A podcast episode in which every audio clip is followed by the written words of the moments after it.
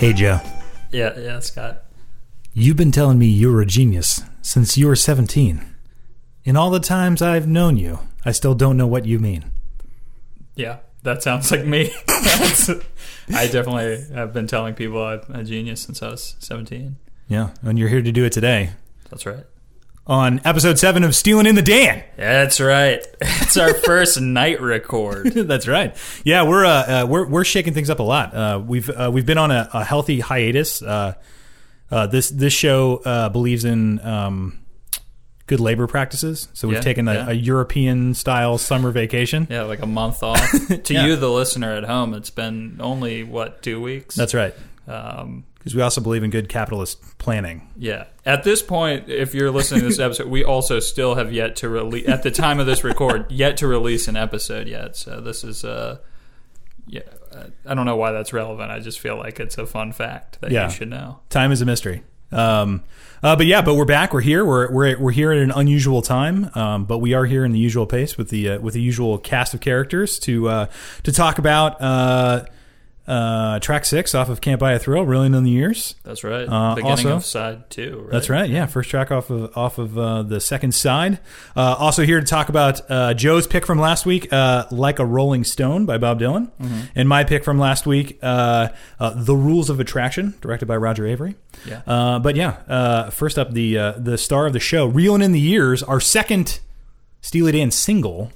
Yeah. The second single off of "Can't Buy a Thrill," dropped in 1972, shortly before the album. B side, the track that we talked about last two two weeks ago. I want to say last week. Uh, for us, it's a month ago. For the listener, it was two weeks ago. If you wanted to talk about the elderly, you should have called in two weeks ago. No, Yeah. sorry. okay. uh, is that a Mr. Show reference? It is All Mr. right, Show reference. nice. Yeah, yeah. nice. but yeah, the B side. Only a fool could say that. Ah, okay, cool. Yeah, Although I saw a picture of a single where "Reeling in the Years" with Was a it? Was the B side for "Dirty Work." well, that just seems wrong. Yeah, I don't know where I refuse to accept- accept it, Some like Bulgarian single or something. The Bulgarian dance remix. Yeah. Yeah, yeah, on a 12 inch. I remember that was a good one. Uh, but yeah, um, uh, let's start as uh, as we always do. Get back to a sense of normalcy. Uh, Producer Dakota, I feel like if there's a chance you've heard a Steely Dan song, it's this one. I was thinking about that. I don't think I've ever heard it. Okay, Wow. the streak All is alive. What'd Yeah. you What'd you think? I thought it sounded a little bit like Queen. Okay. Okay. There's a very uh, specific point where it stops sounding like Queen, and that's when they, it, like it sounds like it all the way up to like reeling in the, and then they go real years. Okay. and at that point, I'm like, I know what era I'm in. cool. Yeah. Um. Yeah, this is definitely one of the first Steely Dan tracks that I ever heard. Yeah, like It's when gotta I be. yeah when I became aware that Steely Dan was a thing. This is like one of like the this is this is like part of the foundation of my awareness of Steely Dan. It's like Steely Dan is the band that did "Reelin' in the Years." That's right. Yeah. Yeah, It's a classic rock s- staple. I feel like Right. any list of like best guitar s- tracks, best rock songs of all time, it's gonna it's gonna be ranking on there somewhere. yeah, Um, yeah, it's a it's one of their one of their big songs. Yeah. think, or one of their biggest songs for sure. Yeah, yeah. Um, uh, I, as they said, the the success of this single really uh, um, con, uh, like solidified their their thinking that uh, they didn't need David Palmer because Donald Fagen could carry a song uh, Oh, yeah, plenty good. they were fucking right. yeah, Get yeah. rid of that asshole.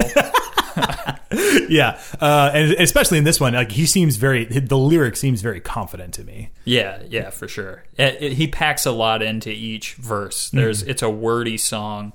Like singing along to it is is somewhat challenging. Um, Yeah, Until you hit that fucking beautiful chorus. yeah, yeah. And then it's just right on the rails for you. yeah, I this, yeah this uh, I looked it up. It hit number eleven on That's the right. Billboard charts. Just outside of the top ten. yeah, That's right. which feels so fucking right for Steely Dan. Like right. this Yeah. Exactly. close, Something this- would be wrong if they cracked the top ten. Yeah. They're not a top ten band. yeah. I wonder if they ever did. We'll we'll find out. We'll Yeah, find out uh, when if, if they ever did. Yeah. Yeah. Um, so has it is we'll uh, compress our usual track. and I'll just ask you, like, has anything? What has changed about your relationship to this song across the journey of like Stan Steely Dan neophyte, Steely Dan fan, Steely Dan scholar? I've heard this song hundreds of times in my life. I'm sure. Yeah. In the past couple of weeks, I've listened to it a lot. Yeah. It still fucking shreds every time. Yeah. it's it's still like still makes me happy. It does not get old, no. It doesn't. It doesn't get old, and I kept waiting for it to happen. Mm-hmm. Um, but every time, kind of that that guitar solo, Yeah. awkwardly starts in the beginning of the song. It's like I'm back in. Yeah, I, yeah. I, I don't. It doesn't get old for me. Yeah, like you said, it's it's it's a it's a guitar nerd song. It makes like every list of the greatest guitar solos of all time. Uh, Jimmy Page said that it's his favorite guitar solo of all time, uh, and the guitar solo done by uh, Elliott Randall, um, uh, Steely Dan, um, as they did throughout the rest of their career, uh, bringing in a hired gun. Yeah. um, and he also uh, did the solo for Kings, which we talked about before, right? Yeah. Yeah. mhm. Yep. And uh, um, uh, spent some time uh, with Jay and the Americans, which I guess um, uh, uh, Don Donald and Walter uh, were affiliated with. Yeah. Um, but they um, they had this song all written, and I guess even like all recorded, tracked and everything, except for this guitar solo. And they knew they they wanted a guitar solo. They didn't know exactly what they wanted. Um, I don't know. I didn't. I didn't see. Any, did you see anything about like how much he wrote or composed this, or whether it was just kind of like off the dome? Uh, I found I found this from a Guitar World interview, um, where he said, "This is just a quote. Most of the song was already complete, so I had the good fortune of having a very clear picture of what the solo was laying on top of. Yeah. They played it for me without much dialogue about what I should play." Then he says, "We did it in one take, and Right. nothing was written." Yeah. Um, Baxter played the harmony parts, but my entire lead, intro, answers, solo, and solo, was one continuous take played through. Well, we can get into the music nerd stuff of what it was played into. Right. For once, I looked that up. um, But yeah, one continuous take. So, and Yeah. it was, I mean, look, you know, he did like a little pre-planning, but he didn't like write anything down, Right. And it didn't like compose anything. Yeah. So, I mean, pretty because I, which is that's, I don't know. That's that's pretty uh pretty amazing to me. yeah, I mean, it's just like a piece of serendipity. I mean, I, I like I can't think of a Steely Dan guitar line certainly that I like better. That's more memorable. And like you said, it, like having listened to it like dozens of times in the past couple of weeks, like doesn't get old. Yeah, yeah. It it uh it's one of their most like rockin' songs. Like Yeah. it, it really has like a nice um it's anthemic and Mm-hmm. uh it, it for me I always kind of think of it as a mix of like a Rolling Stone and The Boys Are Back in Town by Thin Lizzy, something about Yeah. the doubled guitar lines. yeah, Um, and the tone, yeah, yeah. the guitar tone is is like very uh is prominent, but yeah, like and yeah, reminiscent. It's like yeah, that fuzz, but like still pretty clean. Mm. Yeah, Yeah, and and that's not a mode that I usually associate with Steely Dan, who are a little more. Mm-hmm. Uh, I don't know. They don't go for they don't go for that often. yeah, it's true. It's like sort of like they they the the horse is still they've still very much got a hand on the reins, but like they gave the horse a little more lead than they than they than they normally do. But still very restrained. Like I was as we were listening to it as as we do uh, here in the uh, Oregon Hill studio. Um, uh, spun the track just before we cracked the mics. Um, I was just thinking like how everything else, like even as that guitar is just kind of like running wild and free, like everything else is like very restrained. Like they cut off like those piano like chord accompaniments. Like everything is still like crisp and controlled. The, the more I've been listening to it, I think because his guitar solo is so amazing, it's Yeah. e- easy to overlook like how much the rhythm section is doing in the song. Yeah. Like Jim Hodder's drums, like the the snare and I guess hi hat, it just like fucking pops. Yeah. And uh, Walter Becker's like bass line is, um, it's like the motor of the song. I mean. It's it's not it's not novel to say like the bass player is really keeping things together, Right, but right. like it, with this, it, it gives the song a, a real bounce. I think. Um, Yeah, and then even just even the piano part, like this, like where anybody else would have like a melody, he's doing chord changes, like they're you know playing over like fast changes. So, Mm. Yeah. um, yeah, killer song. yeah, um, yeah, I could say a little more about that. Oh, yeah, yeah, uh, the gear. For how the- the, gear is Yeah. uh, for all those for all our gearhead fans who love our our sweet sweet gear content. Right. Um, so his setup, it's uh, his old Strat, uh, the same one he had been playing since 1965, Yeah. plugged directly into an Ampeg S. I can't tell if this is a U or a V SVT amp and mic'd with a single AKG 414. Yeah.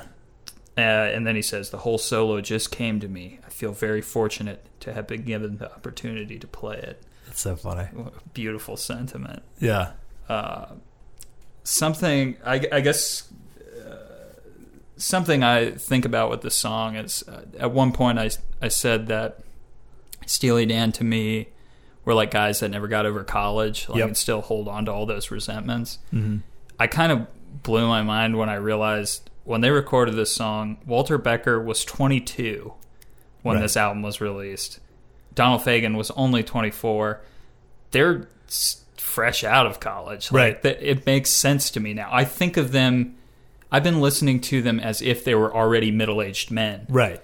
When they recorded "Hey 19," they would have been 30 and 32 Right. like I've been wrongly associating them with the character in that in, in their songs. Like the more I feel like they're the lead of most Steely Dan songs is kind of a middle aged guy, or that's how Yeah. I picture it.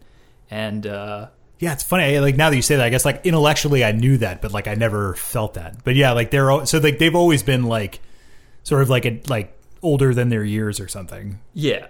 This is like what went from me being like, why are they still worked up about this girl that they dated Right. in college? Or, you know, the songwriter is not necessarily the Right. speaker of the song. You know, I, I went to English class, but th- that that's how I. Right. Uh, It feels very personal. This song. Yeah. Well, and, I was, and like we'll um, talk about it when those songs come out. But it, it does. I mean, I, I, when you said that, like, oh, these guys um, seem obsessed with like their college days or something. That that made sense to me because like you know I, I feel like this song like. There's like sort of like a, a Steely Dan MCU or something cinematic universe that's like this song is like it's also the same as um, uh, My Old School, Right. You know, there's a lot of uh, uh, college talk. Uh, hey, nineteen, I think he talks about like um, uh, He went to college in Boston. right, right, right. Yeah. Um, yeah, but he talks about yeah, like being uh, like the yeah, the the college girls in in Boston. Yeah, Um, yeah. yeah, it's. Uh, do we want to talk about the lyrics or what what the song is? Yeah, I mean, I guess we can. Um, yeah, it's it's like it's, it feels weird to talk. Does it, it feels weird to talk about this song because it's so sort of like omnipresent, right? Yeah, yeah. I guess Um, like every day someone's born who never saw the Flintstones, but like, um, yeah, I, it could be a song like with all the Steely Dan songs, like you just kind of hear it and you don't think about it, you know. Uh, it's true. Like I, it took it was a long time before I realized it was not a happy song. yeah, Like, because I mean, it sounds like sort of bouncy and fun. yeah, with those uh, Crosby, Stills, Nash and Young uh, Yeah, uh, harmonies. harmonies in the chorus, and just the general. I have a very specific memory of listening to this song. Although when I investigate the memory, I think it might have been "Night Moves" by Bob Seger. but I have a memory of being in the back seat of a car, Yeah. pretty fucked up in college, just going like I'm not going to scream into this microphone right now, but basically just atonally screaming it with, along to the song, going, "Are you reeling in the years, reeling in the years?" like just like me and my friends just shouting that in the back seat of a car. It could have been Night Moves,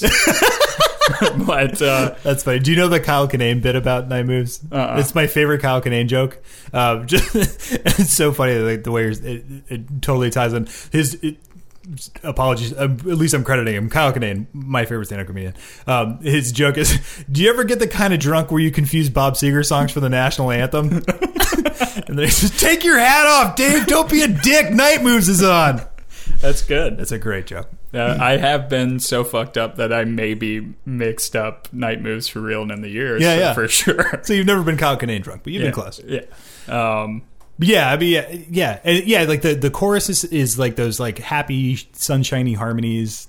Um, uh, but yeah, and and then because you know like the the, the line um, that I quoted at the top of the podcast. Um, you've been telling me you're a genius since you were 17, and all the times I've known you, I said I don't know what you mean. Like even that, like when I was like sort of like not studiously listening to the song, like it seemed like gentle ribbing to somebody that you were quite Yeah, affectionate yeah. about. yeah. Uh, and then you like I know a few people that I could throw that verse at Right. almost verbatim and it would stick to them. Yeah. Um, and I would mean it in that ribbing way. right, right, yeah. Um, but the the rest of the song, you know, this is a uh, it's a breakup song, I guess, right? Like uh, Yeah. would be the simplest way to put it.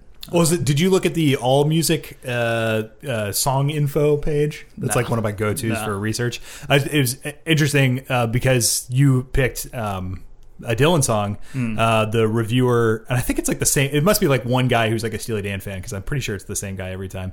Um, but he said. Um, uh, he says uh, it's a positively Fourth Street send off to an ex girlfriend or lover. yeah, that makes sense. Yeah. Um, yeah, it- the, apparently in the liner notes, it it just says, "How's my little girl?" Oh, for wow. this, which is just you know, um, appropriately creepy. yeah.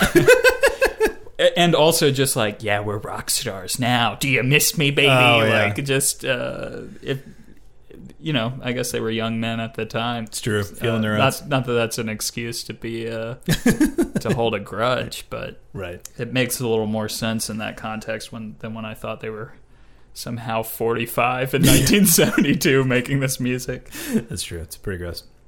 Um, Yeah.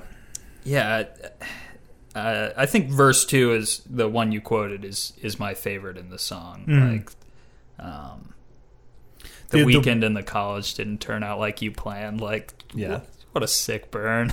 like, Yeah, and then that's the one that always because like have you read the thing like the the story of my old school is like a thing that actually happened to them. the where drug drug, yeah, yeah. Um, yeah, so, so I, I, always felt like it, like like I just felt like like you said like they're hung up with their college years, and I was like, it, or is it just that one specific story? You know, Um because I think even it might have been that like they were already out of Bard at that time, but they were visiting somebody. Yeah, that But, yeah. sounds right. When we get to that episode, we'll Right. Yeah. which will be, I think, a sister episode to this one. I think of them as yeah. uh, sister songs, Right. um, for sure. Yeah.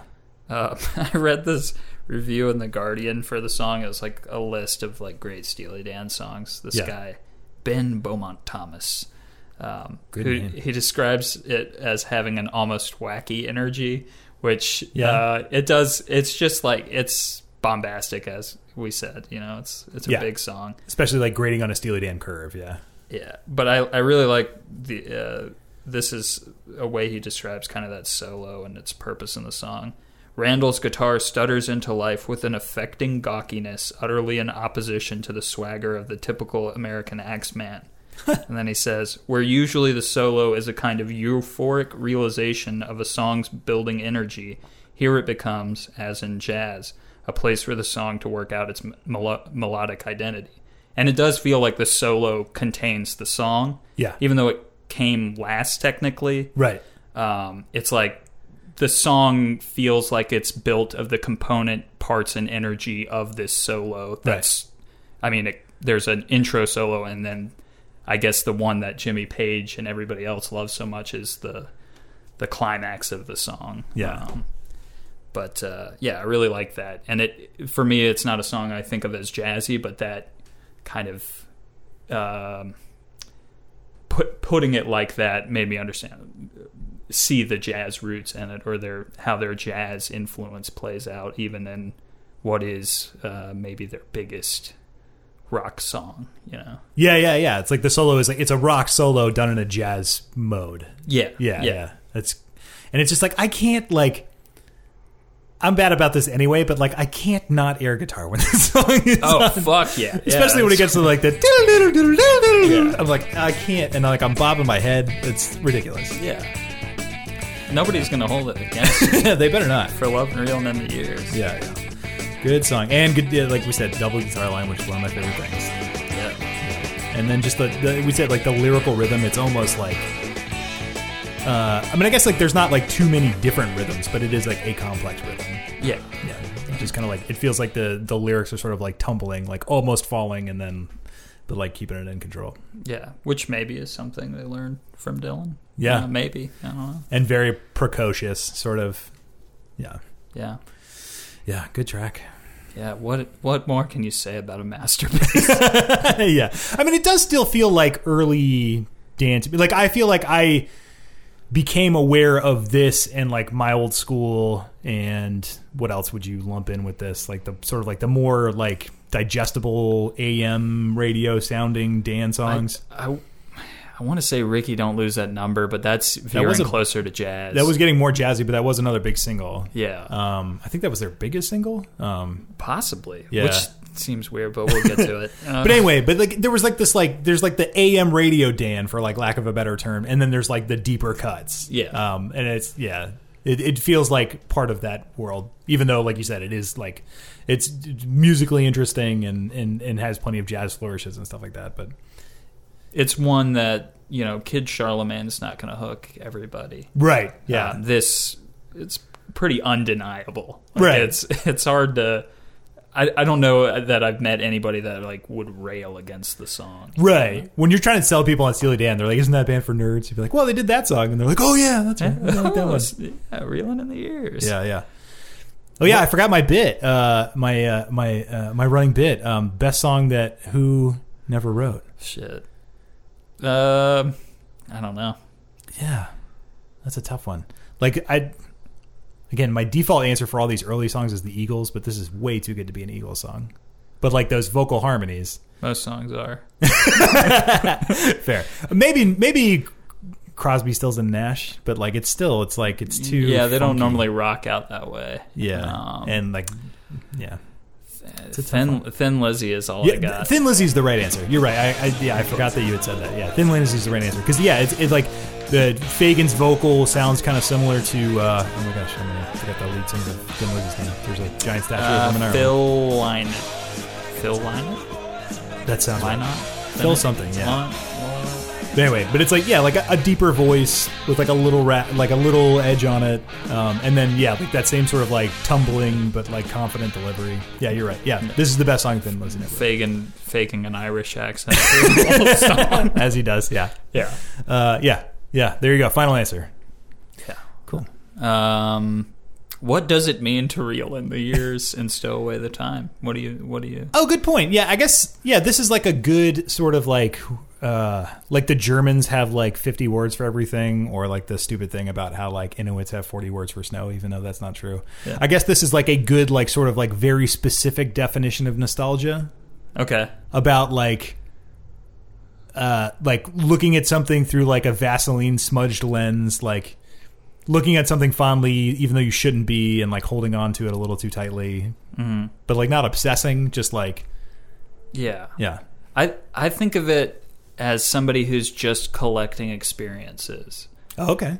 Like they're reeling in the years and they're they're tucking that time away and uh, they're storing up like kind of the hurt that they cause and stuff as just like like this is just a woman who's she wants to have some stories to tell in the future and what happens in the future you know Where- where's how's my little girl how's she doing now And you're just another notch on a bedpost. yeah You sorry sack of whatever you are. yeah Yeah, that's a good. That's a fair read.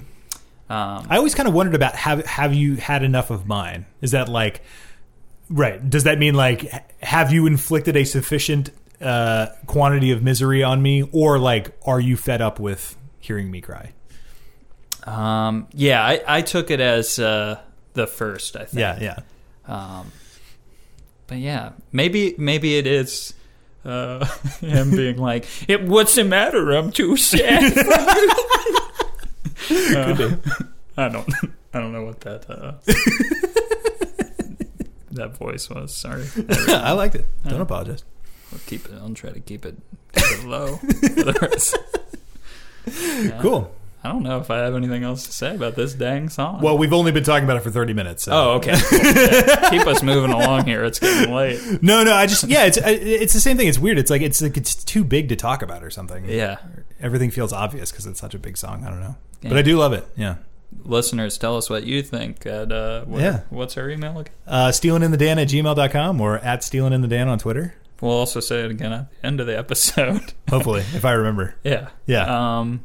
Cool. Let's uh let's talk Dylan. Yeah, let's talk Dylan. Yeah, that'll be a quick. Quick What, how much can you say about Bob Dylan? Yeah. Good old uh, Robert Zimmerman. Yeah. Um, yeah. Fuck. Uh, so, like a Rolling Stone, um, very. I didn't realize this until I I, I did like just a, like a bare minimum of research on this, um, but I didn't realize where this was in his career. That this was like right in that transition to electric. Yeah. Um, yeah, so it was uh, recorded as part of um, Highway 61 Revisited. It snuck out as a single, kind of like I think it leaked because like this the label didn't like it. They thought it was Yeah, too 'cause long. it's six six minutes. Yeah. Right, um, but they snuck it out to a couple radio stations, and, and it was like successful. So it was a single, and then it was on Highway 61 Revisited. Uh, I just saw like they said Highway 61 Revisited was his first completely electric album. Yeah, I think he had he had dipped his toes in with. Um, God damn it, I can't think of the one before it. Okay, but this isn't Yeah. like the first thing that he recorded after the Newport Folk Festival where he went electric for the first time. No, I think this song. I think the Newport Folk Festival was in '65, right? Where he and he played this song as part of that set where everybody called him Judas or whatever. One of my favorite stories. Why can't I think of the album that comes before Highway 61? It's not a. Here, I'll look it up. Keep talking. It's it's got Subterranean Homesick Blues on it, I think. oh yeah, um, yeah. and it's like there are some electric songs and then there are kind of the longer symbolic folky ones Mm-hmm. i don't know uh, there are people that study this man there are dylanologists out there people have written multiple books about him Well, so yeah, I mean, we could start. We can start there because, like, I mean, that's the one thing that I was definitely like excited to talk about was like, what's your experience with Dylan? Because like, I know some Yeah. huge Dylan heads, and I'm not one. Like, i'm not either yeah, I'm not mad at Dylan. oh no yeah I don't dislike him, but like, he doesn't carry the same weight for me that he does for a lot of people that I know. it's not even a distaste like it's not the the reason I've listened to a fair number of his albums. Yeah. I've played some of them many times over and over again. Yeah. um, as I was doing this episode, I had like honestly, I, it was hard getting me to listen to the song, and it's not so much oh like uh, this is fucking homework or whatever. There's maybe some of that to it, but it's like Dylan to me is like Kierkegaard or something. Like I have to confront his work, and it proves how little passion and authenticity is in my life.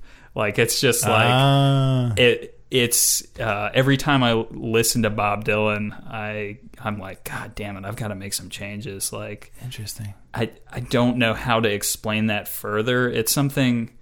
No, I get it. Um, it's like, oh, this guy's got access to the truth, you know, and uh, maybe some of that's his reputation. And I actually have an easier time these days listening to some of his goofier older stuff. Mm-hmm. Like, you know, it's easier for me to put on New Morning than to listen to like Sad Eyed Lady of the Lowlands uh, for however long that song is 18 minutes or whatever.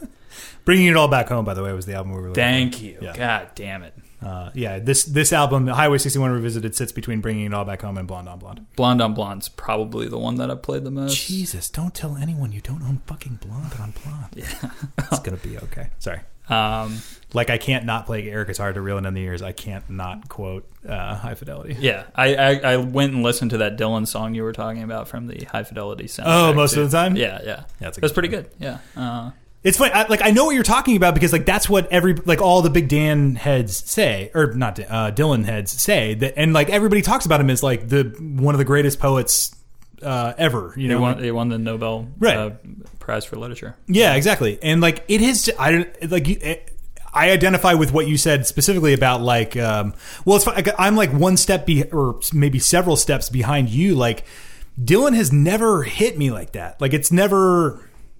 I don't know. I can't access it for some reason. Like I, I believe. I mean, I would. I'd have to be like a psychopath to like look at the whole world saying Dylan's a genius and he has access to this level of like emotion and truth that like n- few people do, and be like they're all crazy. Dylan's a phony. Like I believe it, and like it, it is like it, it- like you said, like Kierkegaard's a great uh, um, metaphor. Like it is obviously like dense and like there's a lot there, but like for some reason it's it's inaccessible to me. In, in, in I don't know, like I and, I, and like, there's like a, there's so much like pop crap that appeals to me a lot more than Dylan, and it makes me feel bad. I, I don't. I mean, there's no reason to feel bad. About No, I that. know. Like I, I would rather listen to "Reelin' in the Years" than like "Rolling Stone," which Mm-hmm. is was voted like the best rock song of all time. It's always like yeah, um, you know, the Rolling Stone magazine, like a Rolling Stone, Right. uh, you know, voted it number one. Not that they're they've got really any credit um, They might have at for me. point. Yeah, yeah, But uh, yeah, I mean to to expand on my pretentious Kierkegaard thing, like both of them use like alias and masks to to like kind of um, you can't get a firm grasp on them, Uh, Right, yeah. and and that seems to be. I got, I got to the, I watched the Rolling Thunder Revue thing that was put up on Netflix. You know about this? Yeah, yeah, recently Scorsese thing, right? Yeah, uh, Scorsese directing, uh, taking like footage of the Rolling Thunder Bob Dylan um, concert, Yeah. which was just this big kind of, I don't know how to describe it, like a very loose and kind of uh, kind of kooky uh, road show Yeah. that he, him and a bunch of musicians. Um, Allen Ginsberg would open the shows. Hmm. Uh, the documentary has footage of like Joni Mitchell and Ramblin' Jack Elliott and all these other musicians coming out Yeah. and doing stuff. But I watched I watched that documentary and there's a line in it where Dylan says, "When someone I'm not going to do it. I yeah, fooled you guys, made you think I was. When someone is wearing a mask, he's going to tell you the truth. When he's not wearing a mask, it's highly unlikely." and it's like that makes so much sense to me, but it's um what what uh, intimidates me about Dylan is just that like you feel like for him the truth is just natural. Like all this stuff that people are pouring over and like what does this song mean? It's just like he's not thinking about it that much because it's instinctual for him. Right. his bullshit detector is so keyed in Right. that like he's the, like he's not being pretentious. It's just flowing out of him Yeah, I mean that's the one thing that I can observe in Dylan, and like I can see what everybody else is seeing, which is that, like, like you said, like he's just 100 percent authentic. Yeah, while at the same time being like there is no such thing as authenticity. Like we're Right. always playing a character. Like his name is not Bob Dylan, folks. like he's he's Whoa, whoa, whoa, constantly what? changing who he is. Right. And the thing is, is like by changing who, like reinventing himself is like he makes you uh, maybe realize that that is how you live. You know, you Right. you're constantly, um, constantly reinventing yourself, whether you know it or not. Mm-hmm. Um, but yeah, that's my long rambling uh, relationship to Dylan. Yeah. um, So yeah, and like this, just like for me, like I, a lot of like my interest in music was, uh, uh, like I, my dad was like a very strong in, uh, influence on my like musical interests, and um, uh, I thought my dad had like pretty Catholic taste in music. Um, you know, he listened to like everything. Like I said, we had jazz records, we had um, you know classical records, we had um, you know, rock and roll. He had like strong opinions about like ZZ Top and stuff. And I never, we never really talked about Dylan. Um, and this was the only Dylan record I ever remember being in the house, and it was a late purchase. Like it was while I was in like middle school or something. I mean, it was in that weird period where like you know people you're, were you're, you're saying Highway 61 Revisit? yeah, Highway 61 yeah. Revisit was the only one that we had in the house.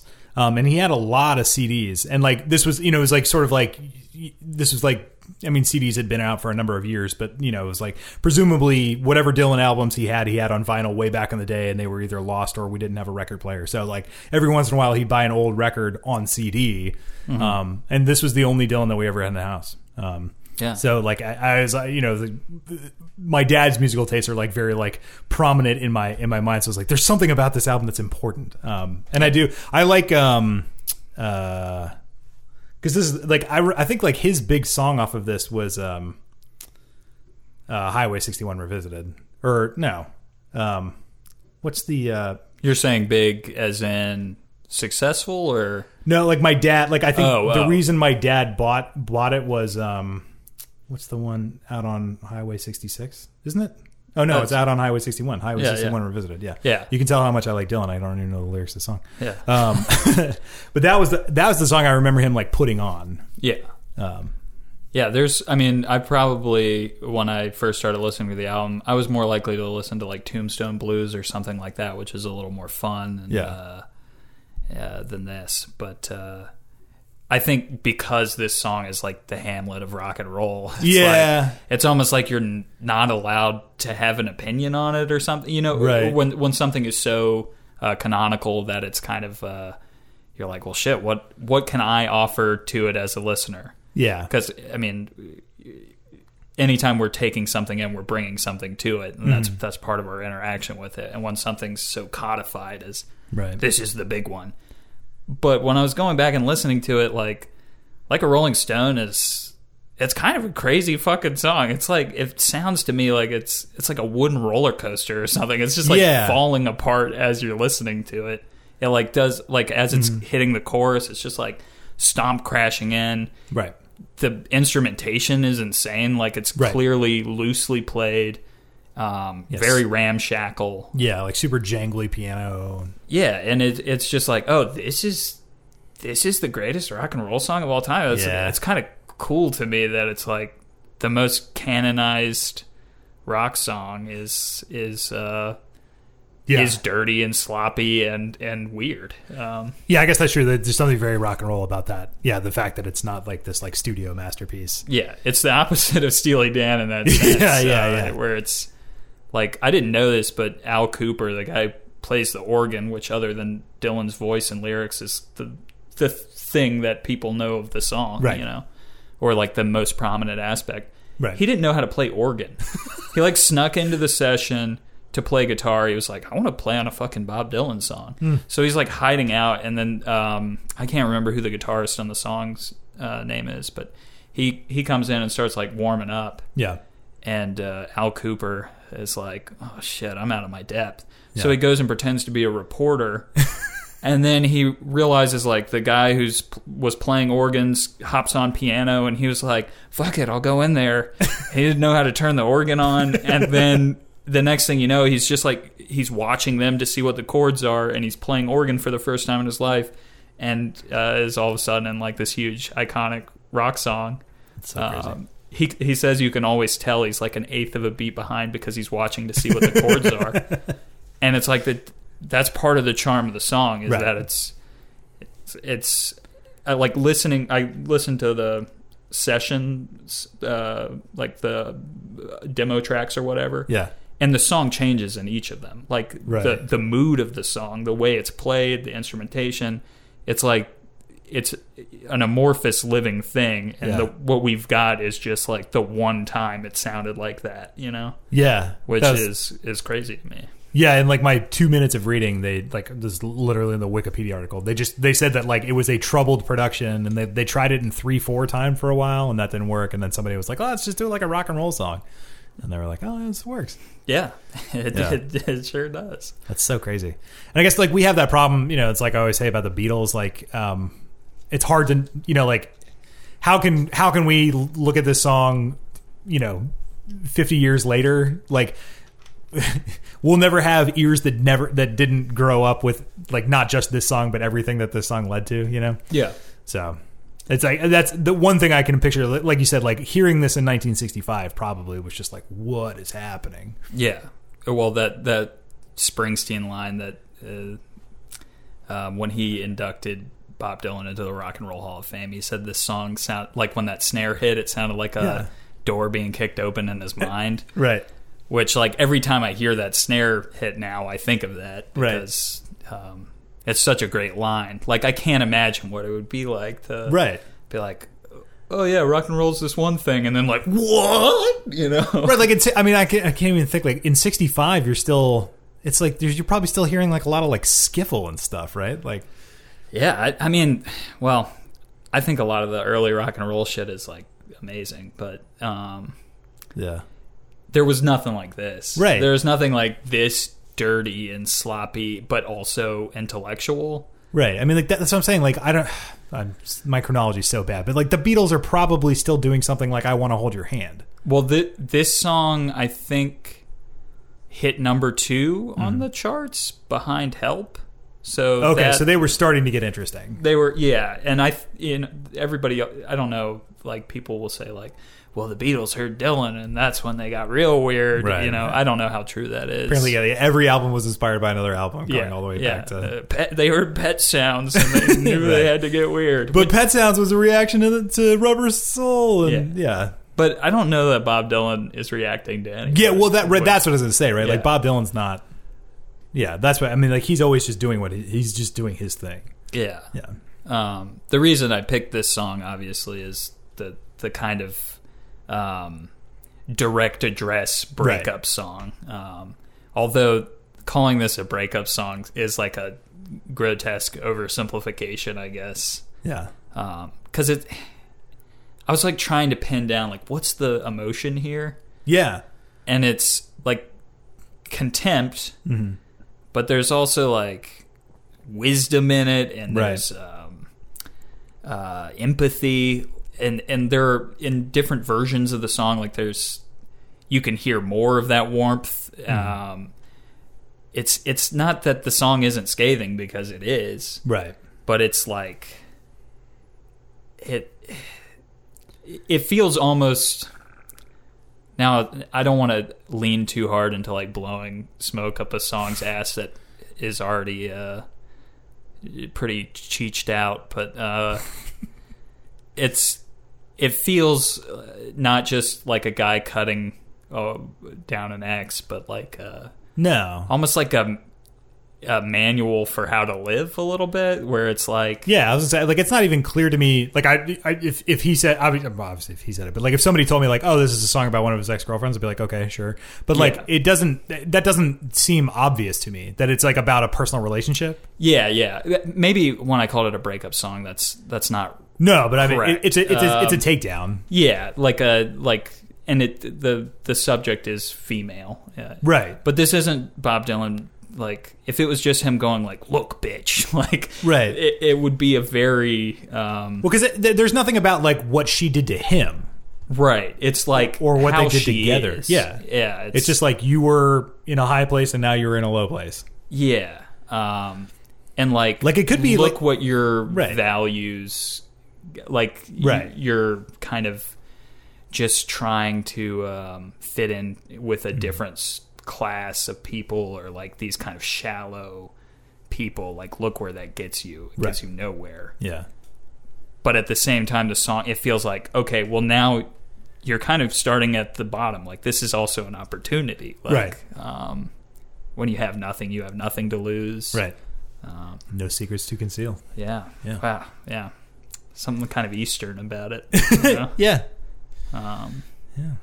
yeah the only other thing i've got is you know everybody when dylan goes electric this is the this is the line i thought of. And i i don't think i fully believe this but this is the moment the sound of that snare is not the sound of bruce springsteen's mind being kicked into.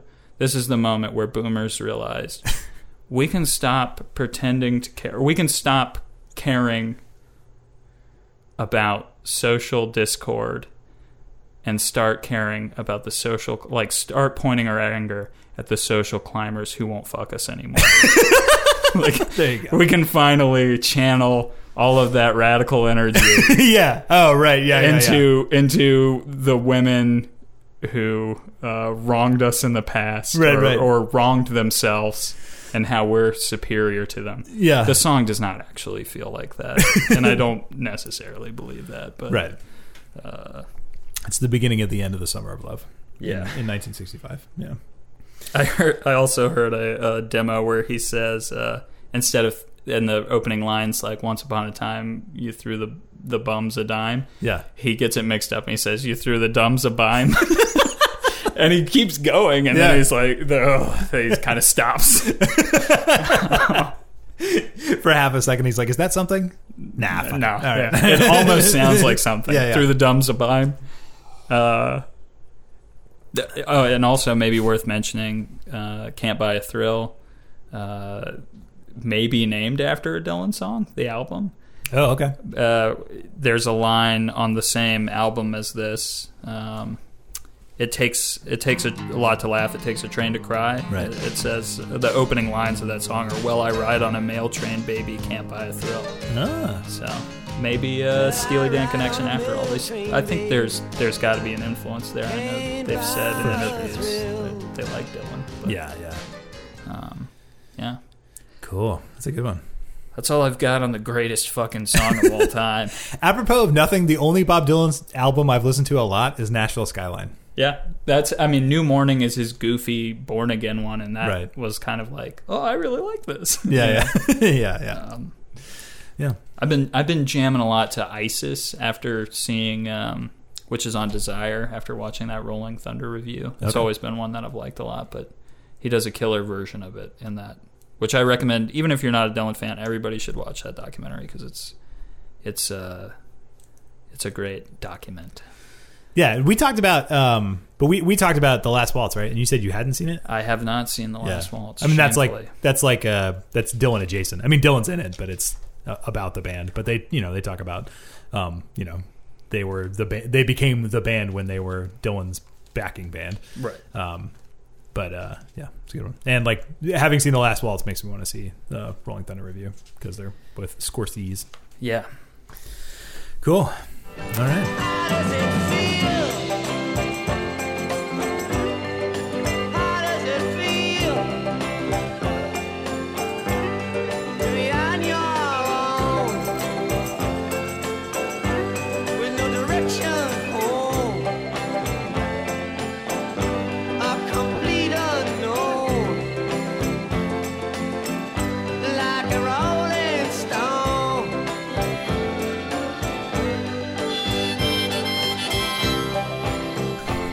Uh, from 2002, directed by Roger Avary, uh, based on the novel by Bret Easton Ellis, The Rules of Attraction. Yeah.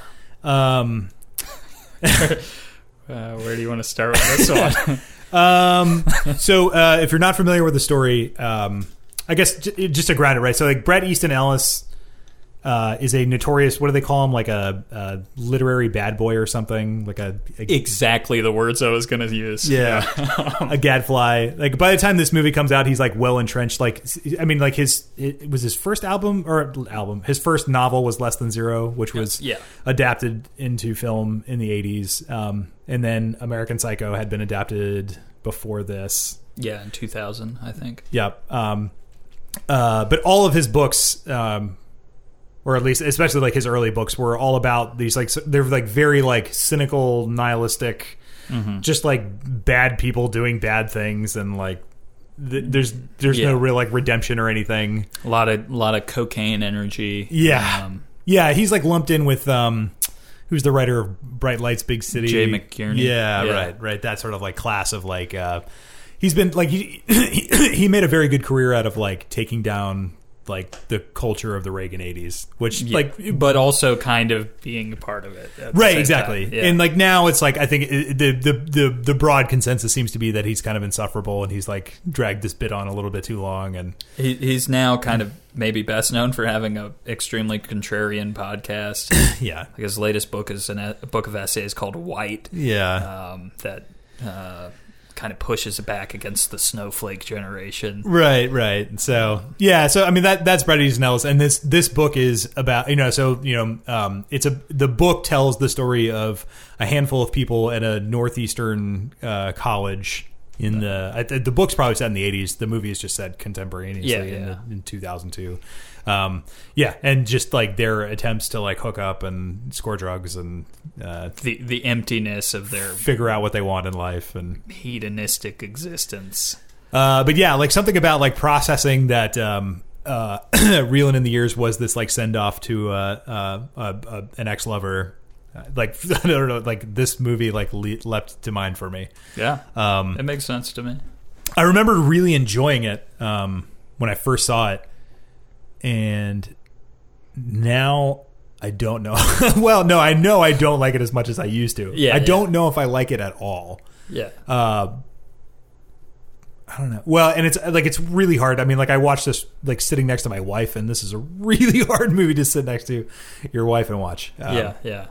I I had seen it in high school, and it was kind of part of that um, wave of when I was younger. I, I'm assuming most young men do this, where you kind of watch a lot of stuff that makes sex and drugs look tantalizing and terrifying at the same time. Yeah. So like, I don't know, uh, Larry Clark's Bully, um, Kids, stuff like that. Mm-hmm. Right. Um, Requiem for a Dream, although that mostly just makes them look terrifying. Yeah. Train Spotting, Right. Mm-hmm. Um, Clockwork Orange. I, I to me, this movie's got some Clockwork Orange vibes in it. Yeah.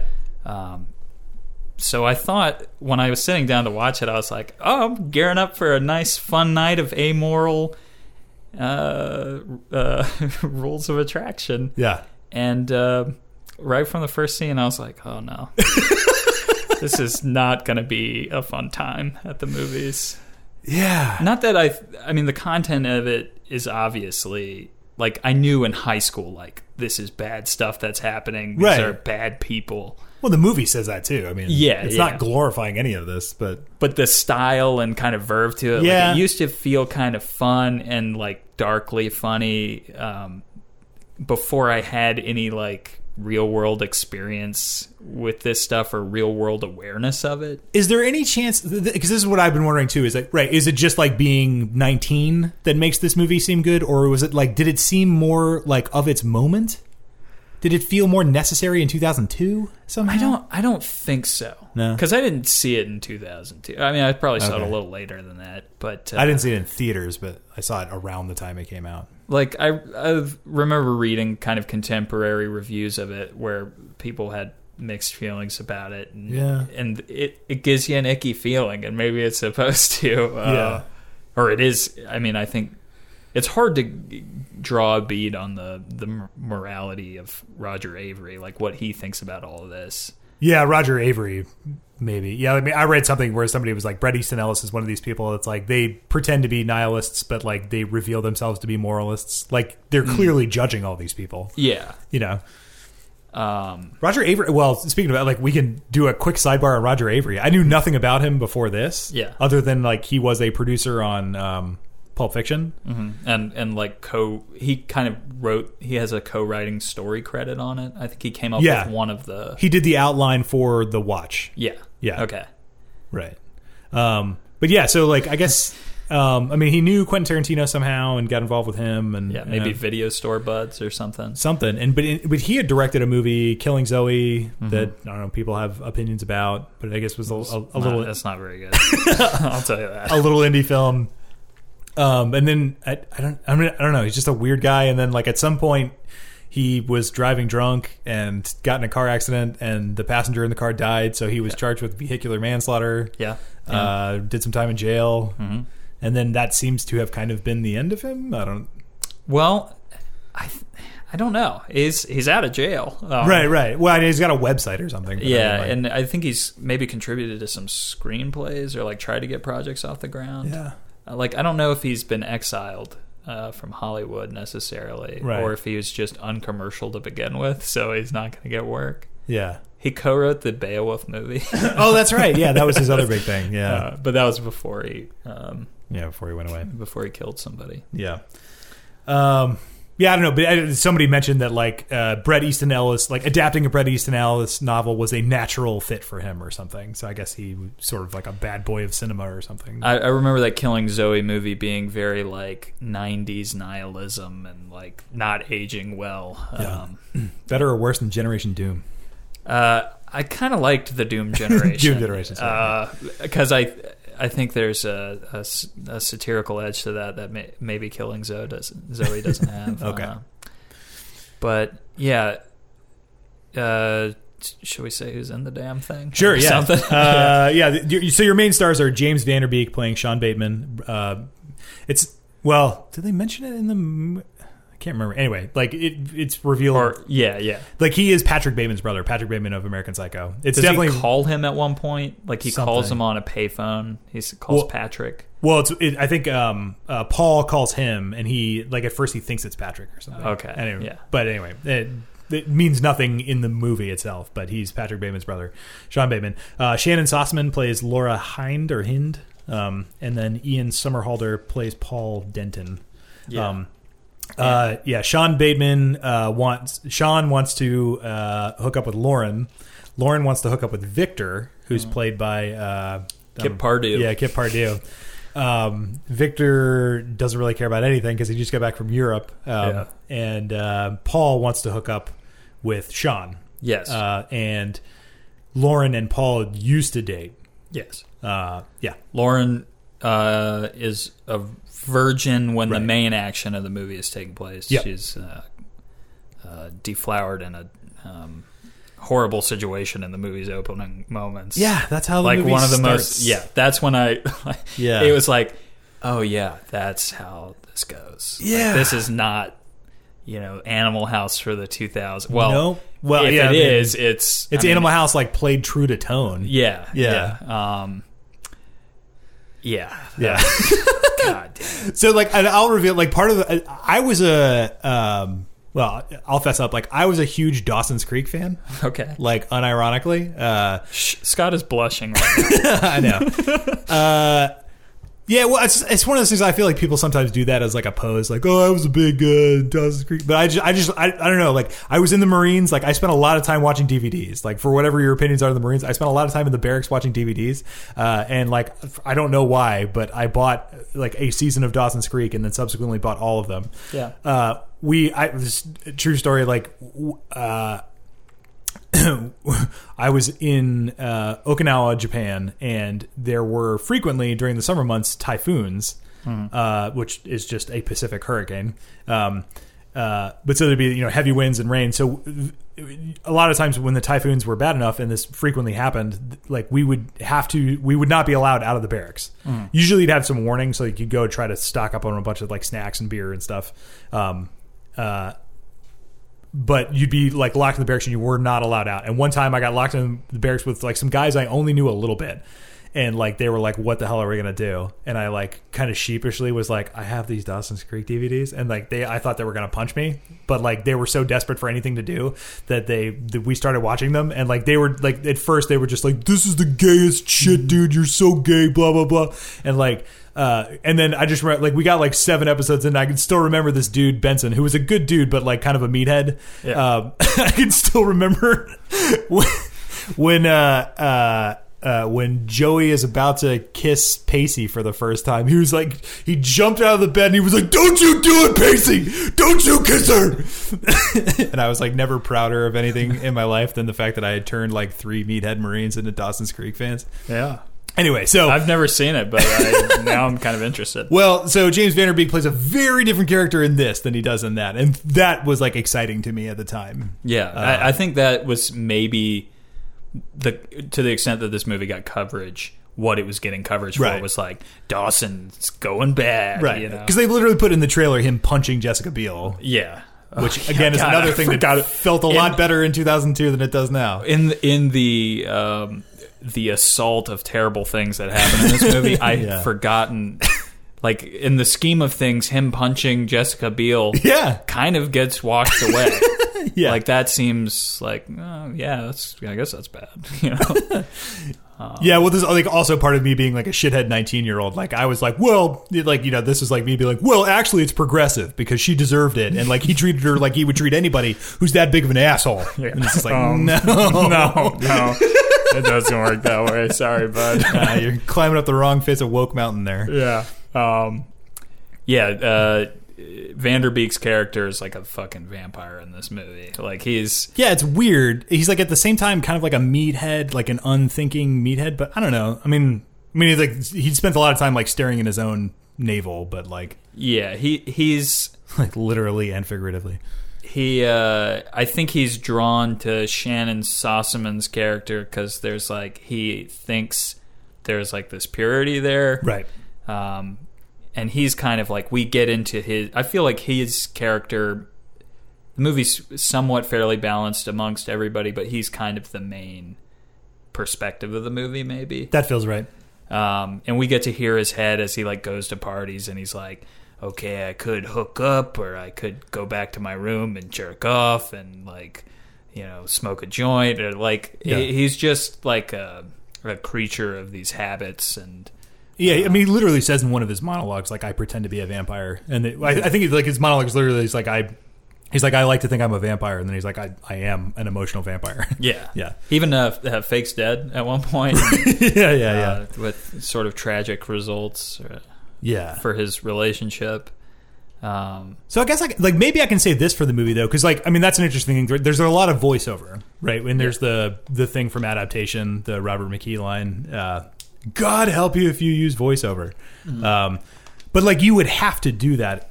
I mean, like this book, like if it was just the people's actions, yeah, it really would just be like an exercise in misery and there would Yeah. be no point in watching it like so like i was just like is it is there something interesting in like the way like this is a successful adaptation of like I haven't read the book, but I Gross assume, material. Yeah, yeah, I assume it is. Um, and like i don't know like stylistically like i just i mean like the, the the jessica biel getting punched is very stylized but like i mean i still love that shot um the the one where, where like shannyn sossamon and james van der beek like get up and go to class like to, separately the, to the Donovan song. Yeah, on a split on a split screen, and then and it's like what like four minutes long. I mean, there's It's- cuts in it and stuff, yeah, but yeah. like there's four minutes of split screen, and then like they are walking towards each other in a hallway. So like what you are seeing on the screen is a split screen of two people walking toward camera, and then like the camera like swings back so that like you're now you're you're next to them standing face to face. Which I still don't know how he did that. It's it's one of the most impressive things in the movie. There's there's a lot of wild style choices, Right, And all of which I still that stuff I still like. yeah, they're gimmicky, but they are all motivated. Like they seem gimmicky, but they're all motivated kind of by thematic concerns. Like Right. that part of the movie is like one of the only true moments of connection in the movie. Right.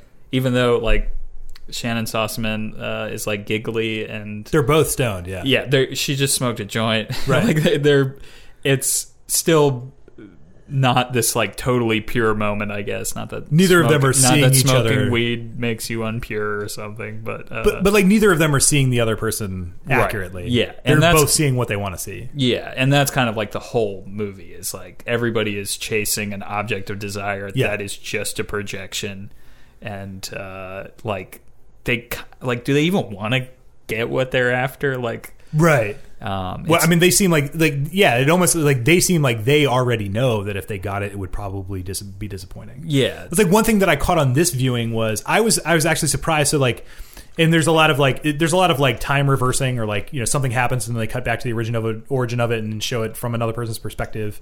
Um, that stuff is all interesting. I mean, makes sense from the guy that worked on Pulp Fiction. Um, yeah.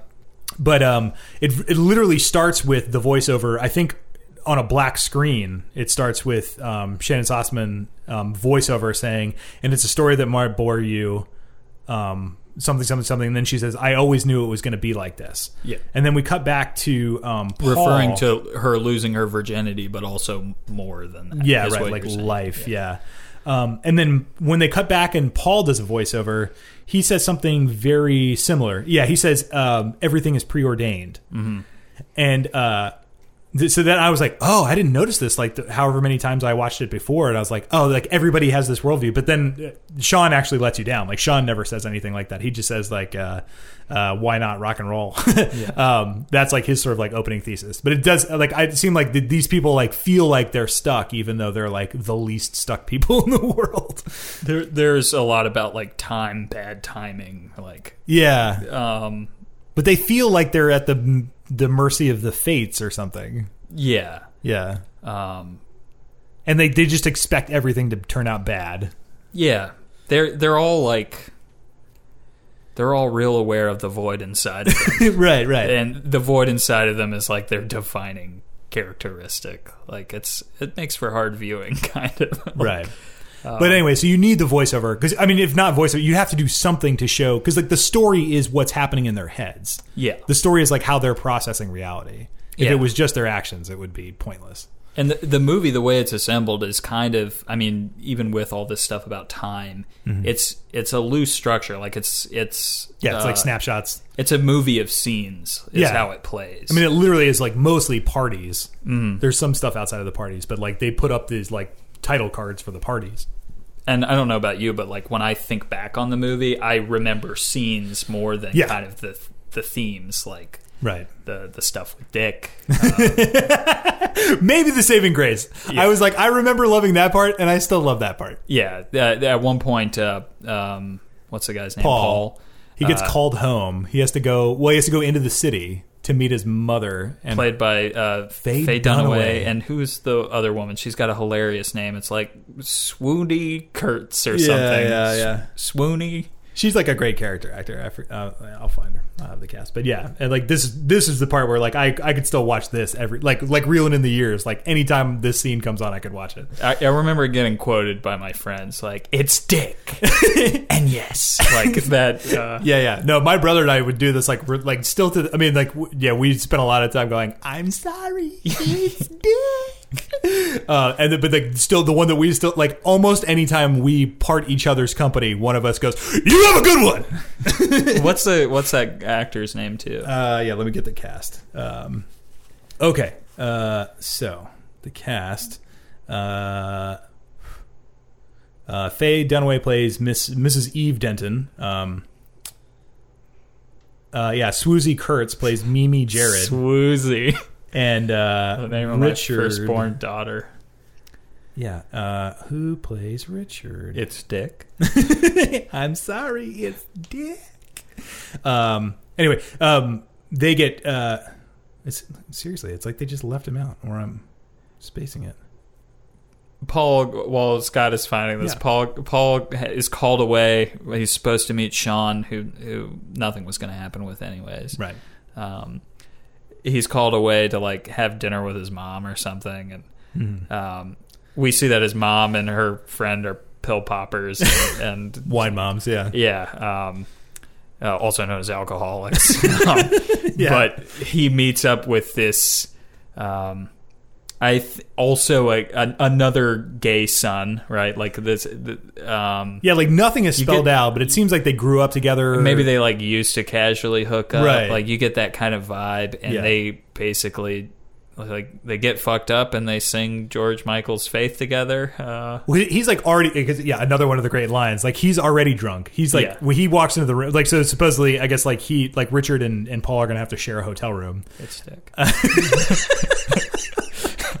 now I'm gonna just keep doing it on purpose. Yeah, Um, uh, so they like they're gonna share a hotel room, I guess, because they're old friends. Their moms don't know that they hook up or don't care. Um, but he's like got a bottle of Jack Daniels and he's like already drunk. And uh, in fact, like his mom, Swoosie Kurtz, uh, comes in and says, uh, "I leave you alone for five minutes and you're drinking." And he says, "Drunk? I am drunk." It's it's basically a show stopping, just like a character Yeah. coming in, and uh, this scene really serves no purpose except for to take um, Paul away from Sean. right. But it's mostly just to goof off and have this like great, great little vignette. Yeah. I can't believe they, they, they- I don't know. Sorry, like, it's just Wikipedia is failing me. They just like they mention him as being the son of, but they don't mention the guy who plays him. Uh, anyway, Well, we'll find the, the you know you think of Victor's trip to Europe, which I guess is a separate movie too. Like Roger Avary has Oh, interesting. edited that into a, a whole nother movie. Like there's just this part where the Yeah. character Victor goes to Europe and it's Well, it's- like handheld, Mhm. cheap 2002 digital video and a super fast montage of this guy kind of like listing the things he did in Europe and showing him like just like making out with models, taking acid. Yeah, Um, it's. I mean, in the movie, he's like, he's he's he's like uh, recapping his trip to Europe to like friends at a party, but like they're showing like these like fast little like um like two second shots of like the the things that he's that he's talking about, and it's like that's the one thing that it seems like the way that everybody quotes the guitar solo from "Reeling in the Years." Like it seems like anybody who's interested in this movie, like that's the one thing that everybody pulls out is like that thing's cool. and and apparently Roger Avary has an entire movie version of that. Okay. Like the footage they shot in Europe edited into a longer movie that he can't show because there's illegal things in it. um, Okay. Which kind of uh, makes me wonder, you know, what what his view on the morals of all these characters is because there Right. is an attraction to kind of this gross behavior in it that I mean, I'm not going to tisk tisk him too much. The, man's done his time for vehicular manslaughter. Yeah, Jesus, yeah, right. uh, One hopes that he's punished himself more than the society can ever punish him. But uh, uh, by the way, uh, Rush, Russell Sams, Russell Sams played is, Richard. is is Dick. Um, uh, yeah, you get you get a scene with Fred Savage as a heroin. That's addict. also delightful. That's like maybe even better than I remembered. Yeah. and that was a huge deal because like in my memory, like we just hadn't seen Fred Savage. yeah. It was since like the they Wonder found Years. Fred Savage in a college dorm room, Right. And he's a drug addict now. Yeah, he's like shooting up heroin and like playing the clarinet with a cigarette. Like, oh my god, like that scene is like maybe even better than I remembered it. Yeah. For me, the standout this time was there's a scene where Jay Baruchel Yeah, uh, plays uh, a freshman. a freshman in kind of Paul's like gay crew, I guess. yeah, yeah. um, who thinks he's overdosing on something, and they drag him to a hospital. And Paul Williams plays the doctor, Yes. who just like very dryly is like. Well, he's dead. There's nothing I can do. And he's like, "What? No!" like, Yeah. um, that made me laugh, and I had forgotten about that. Like, that's a great. Paul Williams does such a fucking great job in that scene. Um, Yeah, I had forgot about it, but then like when it started happening, I was like, "Oh right, yeah, the guy, the crazy guy." And like I like in my memory, I was like, "I don't, I don't remember." I was like, I like my memory of watching the movie was that like the movie is unclear about whether he's just like a a nut job that found a pair of scrubs and is like wandering around the the hospital, or if you know, like I like I was like, does the movie is the movie saying like this guy like actually is crazy? And then I was like, oh no no no. For some reason, it's much clearer to me. It's just like it's uh it's it's like the it's like the it's the the boring shift at the hospital and he's just fucking with these kids yeah, yeah, He knows that they're He's- not actually overdosing. he's just over it all kids. yeah Yeah. Um, yeah that was great uh yeah always always love uh the uh the richard scene um I had a huge. Cr- I mean, another part of the this movie. I had a huge crush on Shannyn Sossamon. she's At that time. she's um, there's a part in the movie where a guy's like, "Did anybody ever tell you you have like a silent movie Oh, yeah, yeah. vibe?" Which is something that I feel like I absorbed in my brain and maybe have said to a woman before, yeah, and now I feel gross about that. Yeah. but uh, she she does have like um, uh, just like an amazing screen presence, right. um, and I mean her character is maybe the most virtuous one, or and I don't know if that's on like virtuous isn't the word I'm looking for. Although maybe she is, but Yeah. um, she's the most sympathetic. I don't know if that's just It's weird. Yeah. I don't. I mean. I, I don't know. She she makes the movie more bearable. Um, Yeah, so that's true. It's just like because there are moments of lightness with her. I mean, obvi- obviously, I mean the movie opens. Um, Yeah.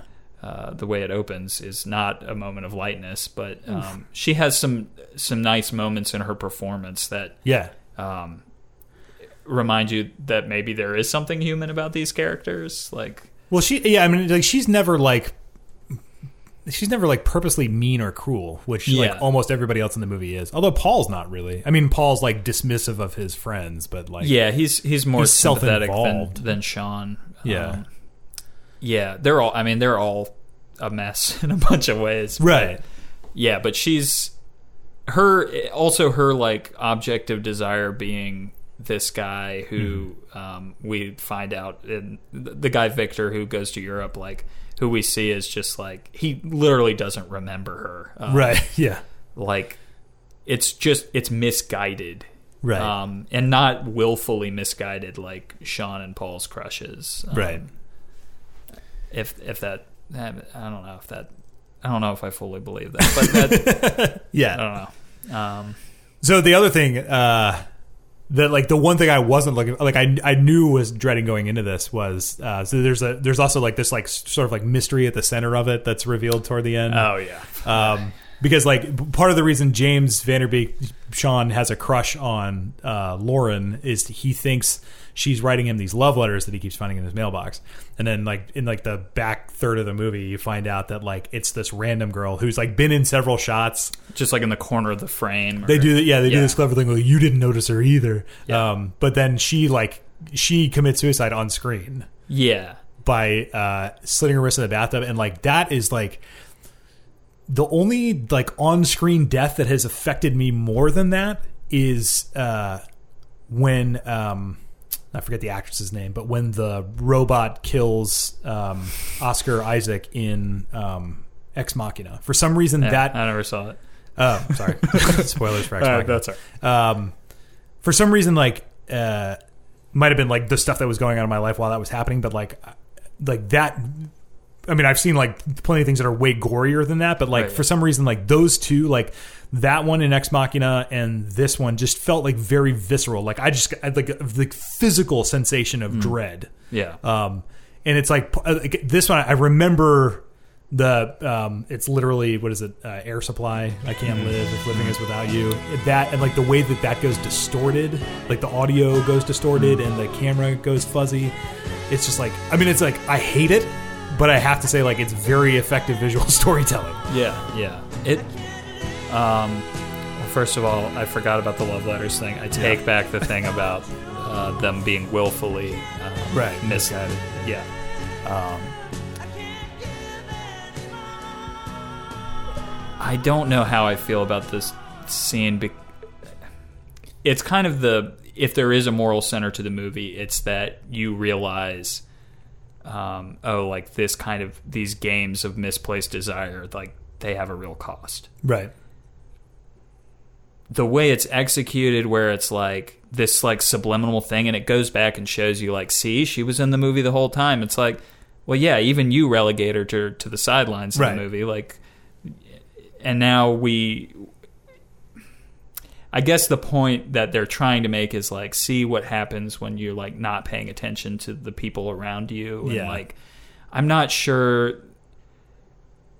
that I I don't know. I'm not sure that it works for me entirely. It feels uncomfortable to me in a way where it's like implicating the viewer in the suicide in a Right. weird way where I'm like, no, you focused on these other characters. That's not on us. That like it's not like we could be like, no, tell us more about this person in the corner Right. Right. and uh, you know this person also like they don't know anything about Sean. Their their view Right. of him is is blinkered as well. So th- this person may be in the same boat as the protagonist, like the the three main characters, Right. where it's just like no, you're just falling in love with a projection and chasing something to fill the emptiness inside of you. Uh, Yeah. It's like the reason I'm glad we do this podcast. Like the, talking through it is helping me process like how I think about it. But it's like it does. It, it sort of clarifies for me that like I mean it, it convinces me that like this is just like a shock thing. Like the whole Yeah. movie. Yeah. It's just like let me show you shocking things. Isn't this shocking? And it's Yeah. like from that standpoint, like I do kind of agree with the the reviewers are like okay, like but to what end? Yeah, and it's like I don't know that I want it to be like these are bad people. Like I don't Yeah. want it to do that either. Like Right. part of, I I don't like Requiem for a Dream because it's so like shrill and like Right. um, punishing um, to both the characters and the viewer. Mm-hmm. And I don't want this to be that. Like I kind of like that there's maybe a bit of fun to it. Like there's a real verve to it that Yeah. makes um, makes It's not. Yeah, it's weird. It should feel a lot bleaker than it does. Yeah. Although I'm not saying the older. I the older both of us get, I guess the bleaker it feels when Yeah, I mean, I guess it's, it really was just something about sort of like the naughtiness of it or something. yeah. It, Mm-hmm. Maybe we're just less horny. it's totally possible. I, am speaking for myself. I'm Yeah. much less horny. Yeah, um, um, th- I did not want. I do not want to go to college there. Um, no. What's you know it's so funny because like yeah, that, that was the one like uh, my wife sitting next to this. She was like, "Does this?" And she was like jokingly, she was like, you know, like with an elbow in my ribs, being like, "Aren't you sad you missed out on college?" You know, and I was like, eh. it wasn't like that for me, and I'm Yeah. glad that it wasn't. It's funny. Like one reviewer I read was just going off about like I don't think there he was and I, like I believe him on this part. He's like I don't believe that there's a college in America where like literally half of the party is women dancing topless, like rubbing on each other. Yeah. And if that school exists, like where's that school where like the men at that school are just blindly walking through that party, like like you know having conversations about playing quarters or something. Yeah, It's Yeah. like, yeah, I mean, it- but I mean, I, I don't, I don't even think Bret Easton Ellis would would feel like attacked if you said like this doesn't feel like a real place. yeah, yeah. Like, Yeah, I don't know. Yeah. Great soundtrack though. Yeah, yeah, yeah. Um, Great so soundtrack. it's funny. Like everybody keeps saying, like the soundtrack is done by this um, uh, duo called Tom and Andy, like as all one word, Tom Yeah. and Andy. Um, which I, I don't know who they are, but, um, but yeah, it is a great soundtrack. It's like um, it's very like electronic, but like with a lot of like classical samples. Um, Oh, fuck, the one thing we haven't mentioned, Eric fucking Stoltz. oh yeah, yeah. Well, Does Eric Stoltz exist to be hated? I Because that's all I can do is hate him. he. I, he's the main character in the guy's other movie, Killing Zoe. Is that right? And uh, I think he's a piece of shit in that too. um, I think he's like in real life a piece of shit. No, I No? feel like he might be a really chill, cool guy.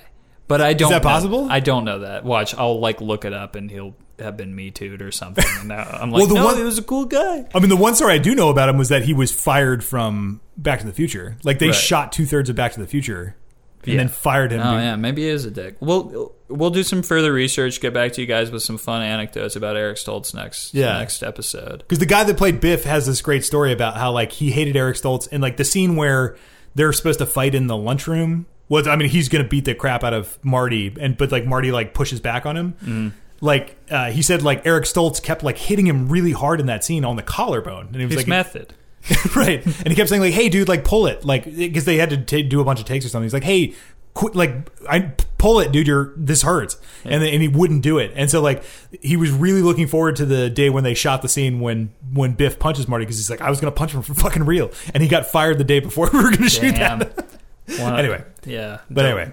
Uh, anyway, I think Rich. I think Eric Stoltz exists to be a hate sink. Yeah. uh, and he's very hateable in this movie. he yeah he plays a sleazy college professor who just fucks students or, Yeah. or gets them to blow them. Uh, there, uh, I think uh, there's a quote on the chalkboard in his Oh, yeah. classroom that uh, feels like a good summation of the movie's themes. Love matches, as they are called, have illusions for their father and need for their mother. Yeah, and that's uh, Nietzsche. Nietzsche. Uh, his office is also, or yeah, his office is also perfect. It's like just like the right, like, like hodgepodge of like uh, uh, cultural artifacts from around the world, Yeah. and like he turns on the stereo and it's playing some like German classical music or something. Yeah. It's like, oh god, I've met this guy. I will. Th- I'm going to throw this out there. I just thought of this. If they make a Steely Dan biopic, he might make a good Donald Fagen. Fuck you forever. fuck you forever. you know, right? I know. That's why fuck you forever. Yeah. Um, yeah. Uh, the only other uh, I have a, a ton of notes, but the only ones I'll, I'll mention are um, uh, the oh well, no, that's a good one. Like the drug dealers. How do we feel about the drug dealers? Yeah, it's cut it. Cut, cut it from the movie. It's totally unnecessary. Yeah. That's true. But I- like one of the other lines that my brother and I constantly quoted each other is, "I need you like I need an asshole on my elbow, right here." He lifts his elbows. an asshole. that guy, I remember his performance being a lot better. This time I was just like, Jesus Christ, dude, this is like clown, like literally like clowning. That uh, it occurs to me uh, that that the way that that line is built is kind of an echo of the uh, line you liked from Inside Llewyn Davis, where Gene says, um, Oh yeah, oh yeah, yeah, yeah. like Um, you being shit." right, right, right. Yeah. Um, Yeah, little fun, little fun for the listener, the Yeah. longtime fans. um, yeah. Uh, but so uh, the, the one note I had was like, um, he so he takes the um, the sort of like uh, squirmish kid. Uh, that like I guess Paul had hooked up with before, and now he's like he, seems upset about the fact that like Paul hooked up with him. yeah, he's he's uh, he's no homoing him. yeah. Um, but anyway, like so he he's apparently friends with uh, Victor, and he and Victor are trying to score drugs. It's one of the kids from American Pie.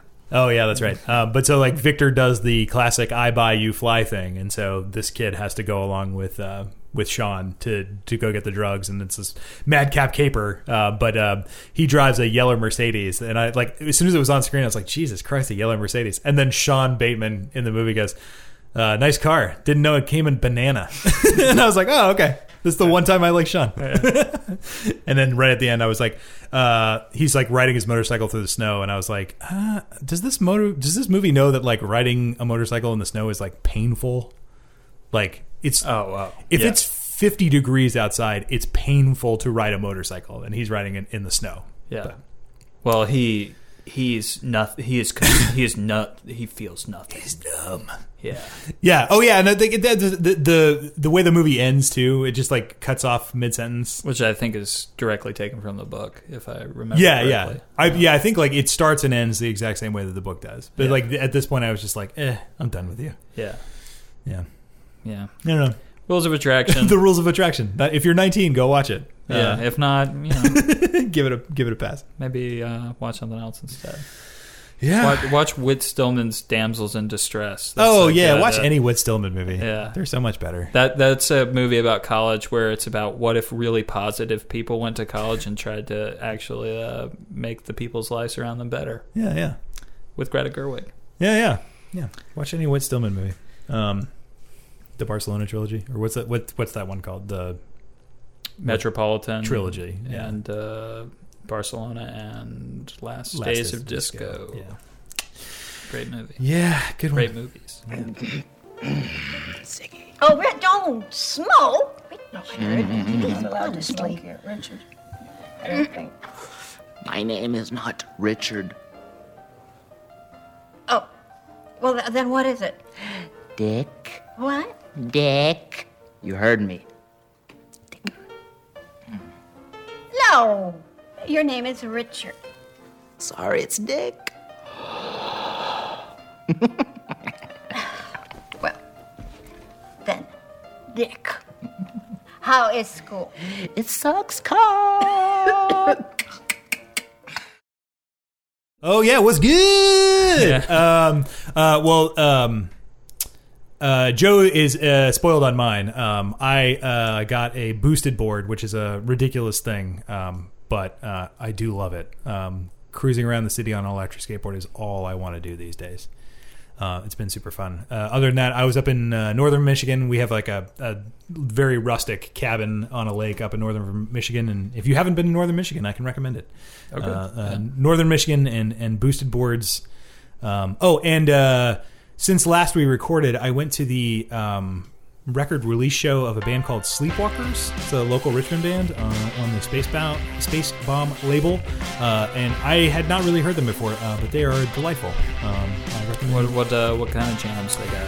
It's like power pop, I would say. Um, um, pretty rockin'. Um, but yeah, especially if you can see them live, like they were tremendous live. But I also recommend their, I believe it's called Ages is the new one. Okay. Cool. It doesn't really fit in with the rest of the space. Ages? Ages, yeah. Aja. Like, You want to say Aja. And Aja. By Steely Dan. it's not quite that good, Yeah. but uh, yeah, perhaps that's why I have such a fondness for it. Is the is the is the um uh, the nearness to a, a beloved album. Uh, but uh, let, let's uh, let's uh, let's turn these tables. Uh, Joe, Oh, oh, what's good? Oh yeah. Um, well, Scott, um, it's you know I've watched a few, quite a few things. Um, I don't want to go into all of them. There are a few things that I may want to use for an episode. Okay, I will say I had the office to myself for a couple weeks. okay, or for a few weeks, and I uh, to stave off kind of the loneliness was playing um, some ambient and ambient adjacent music in the background, which is not something I usually do. okay. And I dove into like Eno and stuff like that, but I also found a couple uh, less known things that that are good. Uh, I don't want to say good background music because I think they're worthy of close listening too, but. Um, an album called Loop Finding Jazz Records by Jan Jelinek. Okay. It's kind of um, it's I guess all jazz samples, although they sound totally. Um, you wouldn't be able to tell. that. Deconstructed. Yeah, it's, it's very like glitchy but chill at the same time. Yeah. Um, perfect for the office or a late summer walk. This you know? is straight up my alley. Yeah, you you you might really like it. It's um, it, and it's like electronic music that sounds um, very organic and uh, and nice. And then uh, another um that guy I guess is from Germany. Another German guy, uh, Gas. I listened to Königsforst. Didn't I know what think I mean. it's a it's a German. I think word for like forest, something forest. Yeah. Uh, apparently, the guy used to trip acid in the forest as a kid, and that's like his biggest influence for his music. And it's got like kind of a house like thud to it, Okay. but with like very like uh, warm, um, uh, drones on top of it. Okay. Um, warm, like organic sounding drones. Right on. So I would check that out. Yeah. Um, and I think the other thing that I was going to talk about, I'm going to make the assignment for next week. Okay. So I'll just, yeah, Loop Finding Jazz Records by Jan Jelinek and K O N I G S F O R S T, one word, by Yeah. Gas. Um, those are my what's good recommendations. Cool. I will definitely check those out. I might need you to text them to me, but I will definitely yeah. check them out. Those are right up my alley. Are you familiar with uh, uh, Kruder and Dorfmeister? Critter and Dorfmeister? Yeah, no. it's just like a, a German techno duo. That, Yeah. Uh, I, I really wish when I had gone to Berlin in February, I'd like actually like instead of like laughing about like oh all the electronic music clubs, like. I probably would have fucking loved it. Did you do, you do you are you a Chapo listener? Chapo Yeah, Trap House? yeah. Did you hear about their time Yeah, in yeah. Their funky beats. They they I feel like wanted to be ironic about it, but yeah, genuinely it won them enjoyed over. They were Yeah. won over by their funky beats. Have you ever been to Berlin? No, but I want to go. it's great. That's also what's good. Not from the Berlin? Month. Well, if I could say yeah, I could say Northern Michigan. You can certainly say Berlin. Yeah, Berlin is Good. a great It's fucking good. city. Sweet. Um, yeah, I keep hearing that. Yeah, I for some reason, yeah, like I know like several people that have been to Berlin recently, and I keep hearing that. yeah. Cool. Well, yeah, I'm excited to get to the uh, assignments for next week because this is the, I've never been more excited to to to do something. Okay. Uh, uh, so next week uh, we will be talking. Is there any other business? Um, I feel like we I always ask forget something. Dakota what's good. Oh yeah, I Dakota? listened back on some old episodes, and we do it sometimes. Let's do it regularly. Dakota, what's good? What's good, Dakota? Oh man, I was expecting a what did you learn? Um, That's you'll coming get, too. You'll get one. yeah, Okay, okay. that we do every time. Oh God, what's good? Um, what's good is um, watching those videos where soldiers are reunited with their families, like for like hours on end. And Hell just, yeah. Just to see what that feels like is a cool human experience. That's uh, I we uh, our our friend Jessie. Uh, I think she watches something every day that makes her cry once a day, and I think she said that that's one of one of the ones in her uh, repertoire. I gotta hit her up. yeah, yeah. you guys should. You swap got some good ones, Yeah, I got some great ones. yeah. It's like Pokemon.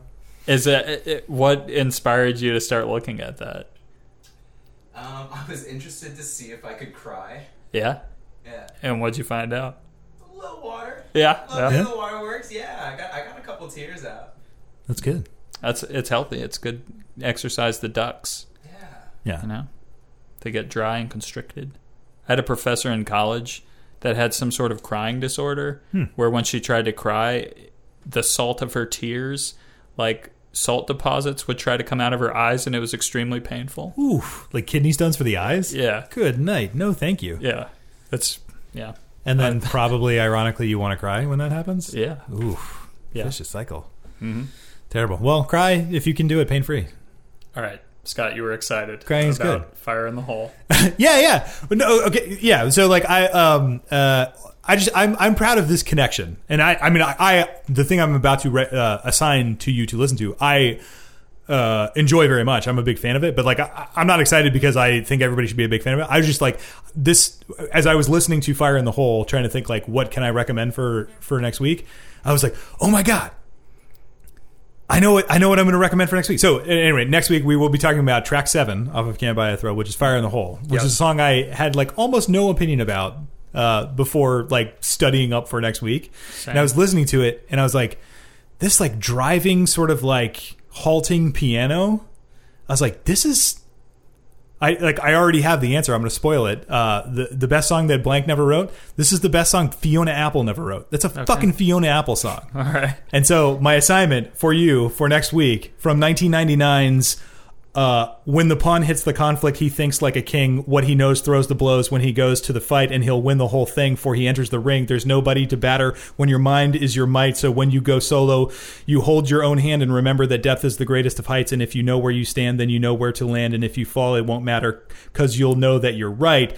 Track one, uh, on the bound. Although I'd be happy to talk about the whole album. Okay, I it, first of all, Guinness Book of World Records winner for longest album title, if I remember correctly. That sounds right. Yeah. Uh, I have only barely heard Fiona Apple, uh, so this I'm excited. Cool. to, to give that a try. Yeah, yeah. Um, Good deal. my pick, I had one thing loaded up for weeks now. Yeah. And then on the drive over here, I decided to switch it to a movie that I just watched recently. Calling an audible. Yeah. Um, I'll say what it was originally going to be, which was One Flew Over the Cuckoo's Nest, Okay. which I haven't seen since high school and was interested to revisit. It's been a long time for me too. Yeah. But what we're going to do instead, this is an on brand pick for me. it's a two and a half hour French film from 2005. Sweet. Um, Arnaud Desplechin's uh, Kings and Queen. Kings and Queen. Yeah. I do have a copy of it. Oh, cool. I want to watch it again though, so Okay. we'll we'll work it out. We'll figure it out. But uh, yeah, hopefully it's relevant. Uh, I think I can make it work. Cool. But yeah, I'm excited. yeah. Good deal. Uh, well then, Fiona Apple and two and a half hours. French. It's an entertaining two and a half hours. It's or it's got a lot going on. yeah, cool. Yeah. The only thing that I the only thing that I require you to do is like listen to Fire in the Hole and then like like make a playlist so that you can hear Fire in the Hole and then immediately hear On the Bound. Yeah, Like I've do never it. been prouder of any connection in my Yeah. life. Like Fire in the Hole is a fucking Fiona Apple song. Yeah. Um, all right. Which is like to her credit, you know. Yeah. I don't I doubt I don't know if she would say Steely Dan is a big influence on her, but like I don't know. knows? Yeah. Yeah. She's a cultured woman. Yeah, she is a cultured woman. Yeah. Uh, Uh-huh. yeah. yeah. One imagines we can't do this podcast long without getting to a Paul Thomas Anderson movie. Yeah. I don't know which one. What's the Yeah, we'll find Paul though. Thomas Anderson uh, We'll get Steely Dan movie. Yeah. If nothing else, uh, Boogie Nights for Peg. Yeah. Fair. Yeah. Touche. Yeah. Uh, cool. Well, then there's only uh, one last piece of business. Yeah. Uh, Producer Dakota, what, what'd you learn about Steely Look Dan? at this looking at the screen like he like he didn't know it was coming. If I pretend like I don't know, maybe it won't happen. What'd you learn about Steely Dan this week? Um, mm, I learned that like who, which one plays the guitar? um, Well, Elliott Randall plays the solo on this song. Typically, Yeah. Walter Becker is the. okay, Elliott Randall can play guitar like a motherfucker. That's true. yeah, absolutely True facts. Yeah. that's rad. Cool Also, deal. I learned that uh, uh, forest in German is der Forst. Yeah. Yeah, that sounds right. Cool deal. All right. Uh, well, we will see everybody uh, same Dan time, same Dan channel. Uh, check us out. Uh, I, I did remember. yeah, yeah. Uh, you can uh, uh, hit us up at um, stealinginthedan at gmail.com or uh, uh, slide into them DMs at uh, at stealinginthedan uh, on Twitter. Uh, we'd love to hear from you. or you can email my mom at. Just kidding. Don't. I'm not going to say it. Yeah, she she her inbox is like full. She's Yeah. a busy woman. She doesn't have time what do you for fucking nonsense. mean by that, sir? No, with work stuff. Yeah, she just got a new dog. We don't need. All right, this episode's over. Bit ended. Over. Good night. Uh, I spent a lot of money and I spent a lot of time. The trip we made to Hollywood is etched upon my mind. After all the things we've done and seen, you find another man. The things you think are useless, I can't understand. Are you reeling in the years? Stowing away the